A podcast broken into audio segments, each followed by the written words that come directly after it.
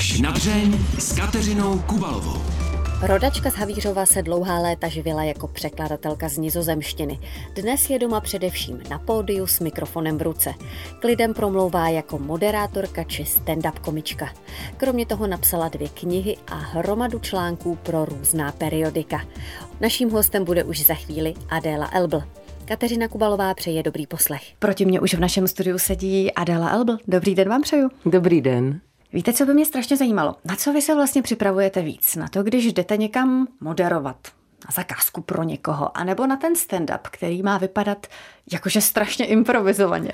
No, vlastně se nepřipravuju úplně na nic, nebo spíš na všechno jsem tak nějak připravená, protože hmm. já si myslím, že příprava je vlastně už celý dosavadní život. Takže vlastně už se připravuju. 40 let se připravuju.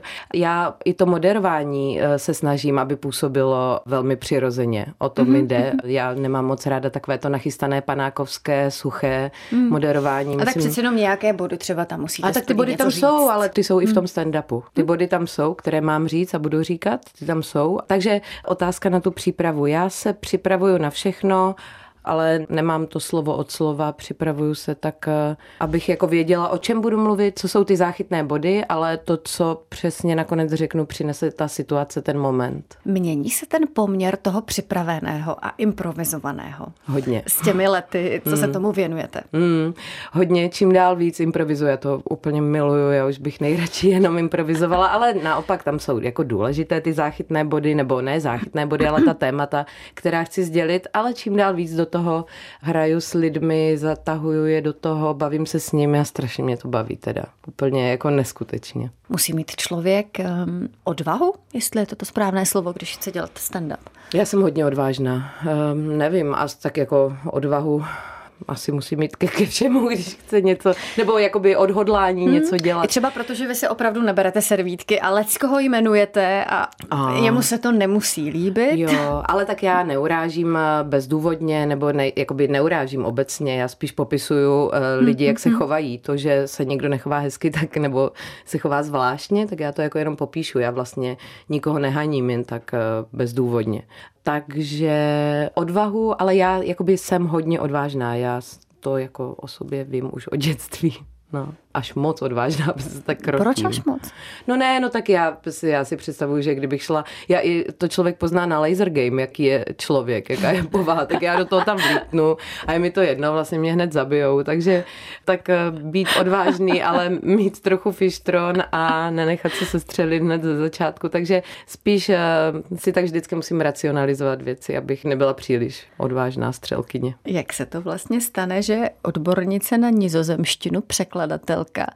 Si najednou řekne tak a já budu dělat stand-up, budu no, bavit lidi. To jsem si vůbec nikdy neřekla, tady ta myšlenka vůbec ve mně neproběhla. A ono nic není jen tak, hmm. jakože ze dne na den v mém životě se to tak prolíná. Já jsem dělala vždycky víc povolání zároveň hmm. a nikdy jsem nedělala pouze jednu věc, což dává právě pak člověku svobodu a není tak eh, uzavřený, anebo se nemůže nechat tolik manipulovat lidmi, okolnostmi. Prostě čím víc věcí člověk dělá, tím geschrieben svobodnější, podle mě je. No a tak se to tak prolínalo, takže já jsem pracovala, já jsem studovala, do toho jsem vystupovala s kapelou, do toho jsem sem tam něco moderovala, do toho jsem pracovala pak v ofisu a tak se to tak všechno linulo, takže já jsem pak byla oslovená, abych moderovala stand-up večery, tak jsem je moderovala s takovým jakoby stand-upovým způsobem, až z toho se pak vyvinulo, že mě oslovili, abych to dělala jako na plný úvazek, ne na naplno a to jsem samozřejmě odmítala, takže nikdy nepřišla chvíle, je, to budu dělat. Vám se do toho nechtělo ze začátku? Mm, mně se nechtělo se to učit. Já jsem zvláštní kombinace pracovité, líné perfekcionistky, pankáče. Jo? Je to strašně zvláštní, ale tak nechtělo se mi no. úplně se to učit. No, ta příprava náročná. Pamatujete si na to svoje první vystoupení, když jste si jako tak komička stoupnula k mikrofonu a teď se na vás upnuli zraky diváků? Mm, pamatuju, no, bylo to vlastně s tou skupinou, která už není brněnskou mm. stand-upovou, kde jsem, ale vlastně část z nich jsou stále u nás v Nastojáka, tak eh, tam jsem moderovala běžně ty večery a pak jsem oznámila těhotenství stand-upem, tak neřekla jsem jim téma, ale řekla jsem jim, teď si tady něco nachystám, teď tady mám téma, takže tím jsem to oznámila, že jsem těhotná. Vy jste před chvílí říkala, že se vám to nechtělo učit. Uh-uh. Dá se improvizace naučit? To já nevím. To já nevím. Uh, já si Myslím, že to musí být taky kombinace v tom člověku. Já si myslím, že spoustu lidí umí improvizovat, ale aby to bylo dobrý, tak tam je potřeba spoustu jako různých jako ingrediencí. V primárním základu si myslím, že člověk musí být jako hodně pohotový, ale taky musí být hodný. Protože urazit, eh, jo, my, my se pohybujeme na takové hranici, kdy to jakoby popisuje tu realitu, ale buď je, anebo není to urážlivé. A já se snažím, abych ty lidi jako by pobavila, popsala tam nějaký ten lidský jev ale jako neublížila tomu člověku. No. Já bych si s dovolením půjčila otázku, kterou napsal jeden komentující pod jedno z vašich videí a ten se tam zajímá o to, jak můžete udržet vážnou tvář mm-hmm. při tom svém vystoupení. No tak Neodbourat sama sebe. Ale já sama sebe často odbourávám, to jsou moje nejšťastnější momenty, pro ty to v podstatě dělám. Ne, tak vážnou tvář eh, udržím, protože už to znám, že ty vtipy, jako často. Ale právě když něco vymyslím, co pobavím, jakoby přímo na místě, co pobaví mě, tak to já se odbourám velmi ráda. Říká Adela Elbl. Já bych se teď s dovolením s vámi vrátila zpátky do vašeho dětství. Jaká jste byla holčička? Já jsem všechno chtěla zkoušet, byla jsem aktivní, hodně taková dravá já jsem třeba se přihlásila na šachový turnaj, aniž bych kdy viděla šachovnici a tak.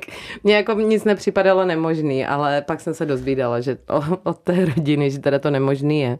Ale já jsem chtěla všechno zkusit a byla jsem taková, no do všeho jsem chtěla jít, zajímalo mě všechno. A to mám doteď, já chci všechno zkusit, eh, tak ne úplně všechno samozřejmě, ale chci spoustu věcí zažít, prožít a jako to mě pohání, že jakoby nové zážitky jaké měla ta holčička, co všechno chtěla zkoušet sny. Jak si představovala budoucnost? Já jsem snila o tom, že chodím po náměstí v červených šatech a na podpacích. a lidi se dívají, že je to jako pěkný. Snila jsem v dětství o tom, že bydlím, jo, tak o nějaké, já jsem docela takový to tradiční rodinný typ, takže jako o nějaké šťastné rodině a všechno v pohodě. Hlavně už od dětství jsem chtěla tě všechno bezvákli, takový Ježiš, myslím, že o tom sní všechny děti.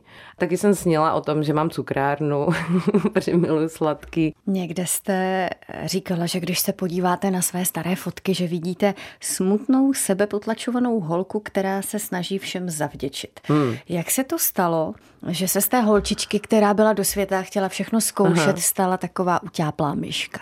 Já nebyla utápla, ale spíš uh, jsem, uh, no, tak to je takové to pak nesebevědomí, tak tam byla taková tragédie v rodině a to si myslím, že se tam úplně všechno rozbilo mm-hmm. v té rodině a ve mně, takže si myslím, že to bylo tím, protože já jsem do té doby byla dost uh, jako jiná, no a pak už jsem si tak plula v nějakém vesmíru své hlavy, tak tam se dá dobře žít. Teda do, žít asi úplně ne, já si myslím, že jsem většinu života si tak prožila někde v myšlenkách. Co se stalo v rodině, jestli to můžeme vědět? Uh, jo, tak já jsem to psala i v knize. Hmm. Doba temna, nám vlastně umřel táta, ale on byl u nás hlavou rodiny, takže to se pak tak celý rozbilo. No. To tak, to zažívá spousta rodin, že? Když jste zmiňovala tu dobu temna, tak ta opravdu začala touhletou událostí a pak se prohlubovala, anebo hmm. to bylo tak nějak pořád? Stejné. No, to, to tak různě. Jak moc lidé eh, na mě měli vliv, eh, nebo ho používali, tak podle toho to bylo temnější a méně temný. Takže jo, ta doba je o vlastně o nějakém dospívání, o nějakém hledání sama sebe, neschopnosti se najít, pak eh, manželství, které nebylo dobré. O, tak je to takový, ale ta kniha končí naděje plně rozvodem a, a nalezením sebe sama a své hodnoty. Takže jako je tam happy end. Když jste dobu temna prožívala, uvědomovala jste si to, že něco není dobře, že opravdu no jistě. je to doba temna? Ale jo, já jsem si uvědomovala, že nežiju dobře, ale taky jsem si úplně nemyslela, že by to tak nemělo být. Já jsem si říkala, že to asi jako zasloužím, nebo že to tak má být, taková hmm. hloupost. Milé ženy, kdo to žijete? Blbost. prostě ne, no. Prostě nikdo nemusí žít eh, něco nepříjemného. Co člověka tak paralyzuje, že vlastně není schopen si pomoci? Že zůstává pod tou pokličkou. No tak když si a tam nevěří. se dusí. No tak když, eh, tak on se dusí, oni ho většinou jako dusí jiní a sám jim to dovoluje. Nevěří si, no, že by mohl, že by měl možnost něčeho jiného, lepšího, jako žít lépe. Lidé se tak eh, občas zaklejou sami do situací životních, ze kterých není úplně snadné výjít, ale vždycky to stojí za to. Jak dlouho vy jste byla takhle zakletá? No, dlouho, poměrně, ale tak eh, to je samozřejmě. Já jsem si v rámci toho manželství, které trvalo tuším 13-14 let, ani nevím, tak eh, já jsem v podstatě si vystudovala školu vysokou a překládala po nocích knihy. Jakoby já jsem si našla zase nějaký svůj únik, eh, svůj svět, ale nemyslím si, že je to dobrá cesta, no. A vy jste to navíc všechno zvládala s malými dětmi. S malou no. dcerou jste odjela do Belgie studovat. Tak teď víte, že jde všechno. Všechno jde na holku, která je udušená pod tou pokličkou no. a nesebevědomá, je to vlastně úžasně sebevědomé rozhodnutí. Ale tak já v tom základu, před tou nehodou, já jsem byla dravá, šikovná, odvážná, bezvá, v pohodě. Hm? No, tak jsem to prostě zase vytáhla.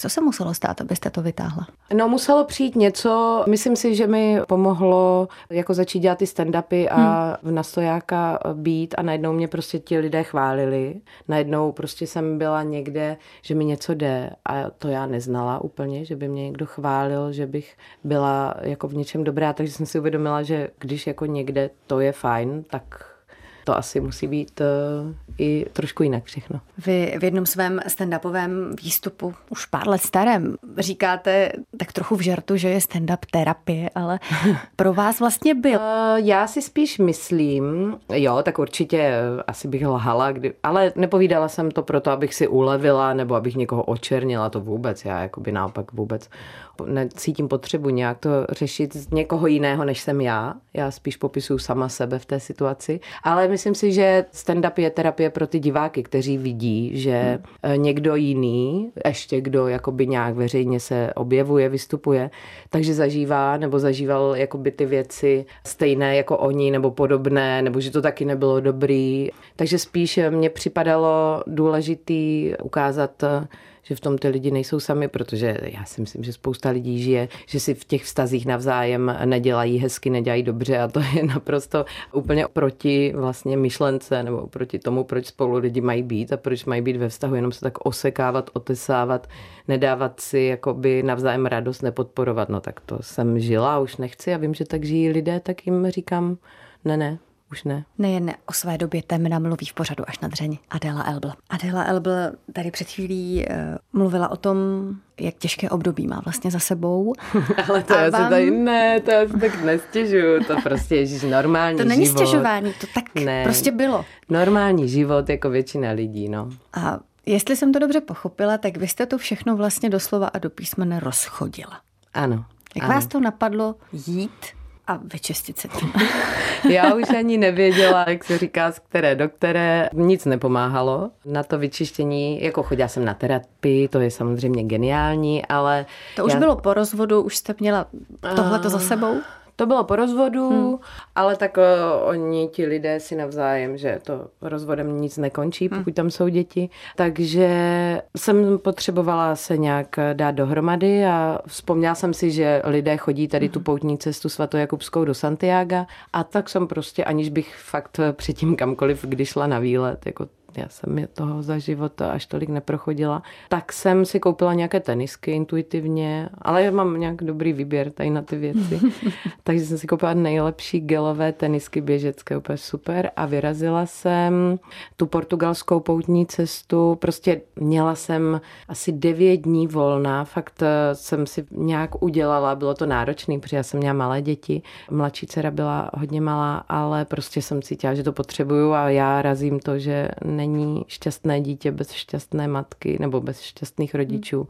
Takže jsem si říkala, že to pro sebe i pro ně vlastně musím udělat. No a skvělý. Jaké to bylo jít sama v horku? Super. Být sama se sebou. Tohle, kdo neumí. No, tak já právě jsem zjistila, že jsem sama pro sebe super že jako si sama se sebou vystačím, že mám eh, sama se sebou jako vlastně, že se nenudím se sebou. Naopak, že se dobře bavím a že eh, odhazovala jsem vlivy, odhazovala jsem spousty věcí na té první cestě. To horko tam až zase tak šílené nebylo. Já jsem šla v létě v severním Portugalském do Španělska, mm. ale to se jde celkem podle, podél oceánu, takže tam prostě fouká a bylo příjemně. Takže i v létě se tam dá jít. Mě psali lidé na internetu, co blázníš ve 40 chodit. Ne, tak první dny bylo 21 stupňů, pod mrakem nádhera. Občas bylo teplej, ale jako to je jedno. to vůbec člověk neřeší. Když má co řešit sám sobě, tak eh, takový banality, že je mu horko ho vlastně nezajímají. No a já jsem si to sama se sebou užívala, byla jsem nadšená a ta samota teda to na tu očistnou fázi bylo geniální. Vy jste tu pouť eh, šla letos vlastně už po třetí. Mm-hmm. Jak moc rozdílné byly ty myšlenky, které vás provázely vy jste někde říkala, že ti šťastnější už mají vyřešeno a jdou se tam očistit. Tak už no. jste mezi těmi šťastnějšími nebo no, ještě tak, řešíte, když jdete? Uh, ne, já si myslím, že budu vždy něco řešit, ale opravdu jo, tak jsem samozřejmě šťastná. Já jsem šla teď po třetí, po druhé jsem šla uh, loni v lockdownu pro časopis Reporter, takže to jsem šla spíš tak, jakoby, že to bylo spíš turistické, velmi náročné, protože nebyly ubytovny, všechno bylo zavřené, mm-hmm. obchody nebyly otevřené, takže to bylo spíš jako hodně jinačí cesta. A letos jsem to šla poprvé s partnerem, takže abychom si tak jako si to spolu dali a, a super, krásný. Bylo to prostě jiný jít s někým, ale zároveň já nejsem právě v té fázi, že bych potřebovala hledat sebe, ale spíš jsme oba cítili, že je hezký hledat eh, sebe v nás dvou, jakoby hledat eh, to navzájem a dohromady. Vy jste celý ten svůj příběh, eh, to, jak jste byla v době temné, jak jste se z ní dostala, sepsala do knihy. Co vás k tomu vedlo, jít takhle z kůží na trh a všechno na sebe říct? To nevím, já ani to pnutí jsem totiž neměla, takže já vlastně ty věci úplně nevím, proč. Já jsem eh, potkávala spoustu žen v té době, když jsem tu knihu psala i předtím, které jakoby říkají, je, to mám úplně stejně, já prožívám to stejný a co mám dělat a pořád se mě ptali, co mají dělat. Vlastně spousta lidí se mě neustále ptala, se najednou stala takovou ikonou rozvodu, jak kdybych byla první, kdo se rozvedl, tak jsem si říkala, že to se píšu spíš jako ukázku, jako příklad. Příklady jsou přece jenom to, ne jako nějaký návod, to udělej, to udělej, ale jako příklad toho, že to jde. Tak proto jsem to napsala, ale necítila jsem žádné pnutí ani potřebu se nějak terapeuticky očistit. I přesto bylo to pro vás tak trošku očistné dát to všechno na papír a vidět to, jak to vlastně bylo. Bylo to velmi náročné v tom, že člověk, eh, tak ten mozek je neuvěřitelný orgán a prostě mm. já ani nevěděla vždy, nikdy, co budu psát v tu chvíli a spousta věcí je jako skrytá, někde schovaná, člověk o nich ani neví už, nedostávají se k němu a já jsem to vlastně po těch částech psala, vždy jsem jakoby se vrátila zpátky do té doby, kterou jsem v tu chvíli žila a byla jsem překvapená, co v tom mozku všechno o tom je a co všechno já jsem zapomněla a je tam a vlastně jsem z toho fakt vybírala a bylo to jako zajímavý, no. A já jsem samozřejmě, jo, určitě to bylo nějak terapeutický, že jsem tím pádem třídila tam ten, ten kontejner, nebo jak to nazvat. Dost věcí tam ještě zůstalo.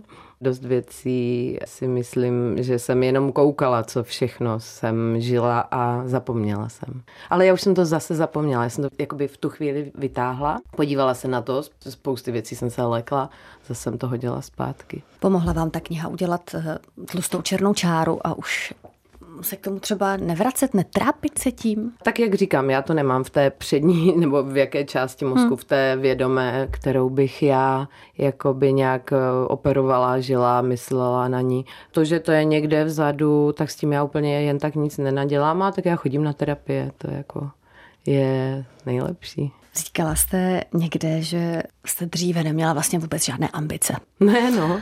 Jaké máte teď? Já mám ambice, aby bylo všechno bezvadný. já mám ambici, abychom si fakt žili, jakoby, já se budu vdávat příští rok, abychom si žili jako hezky, co nejvíc si dělali radosti s partnerem, s dětmi a ta práce, já ji mám ráda, tak jsem šťastná, že ji dělám, tak eh, aby mě to pořád bavilo. No, prostě si to tak, nevím, je to zní to jednoduše, že?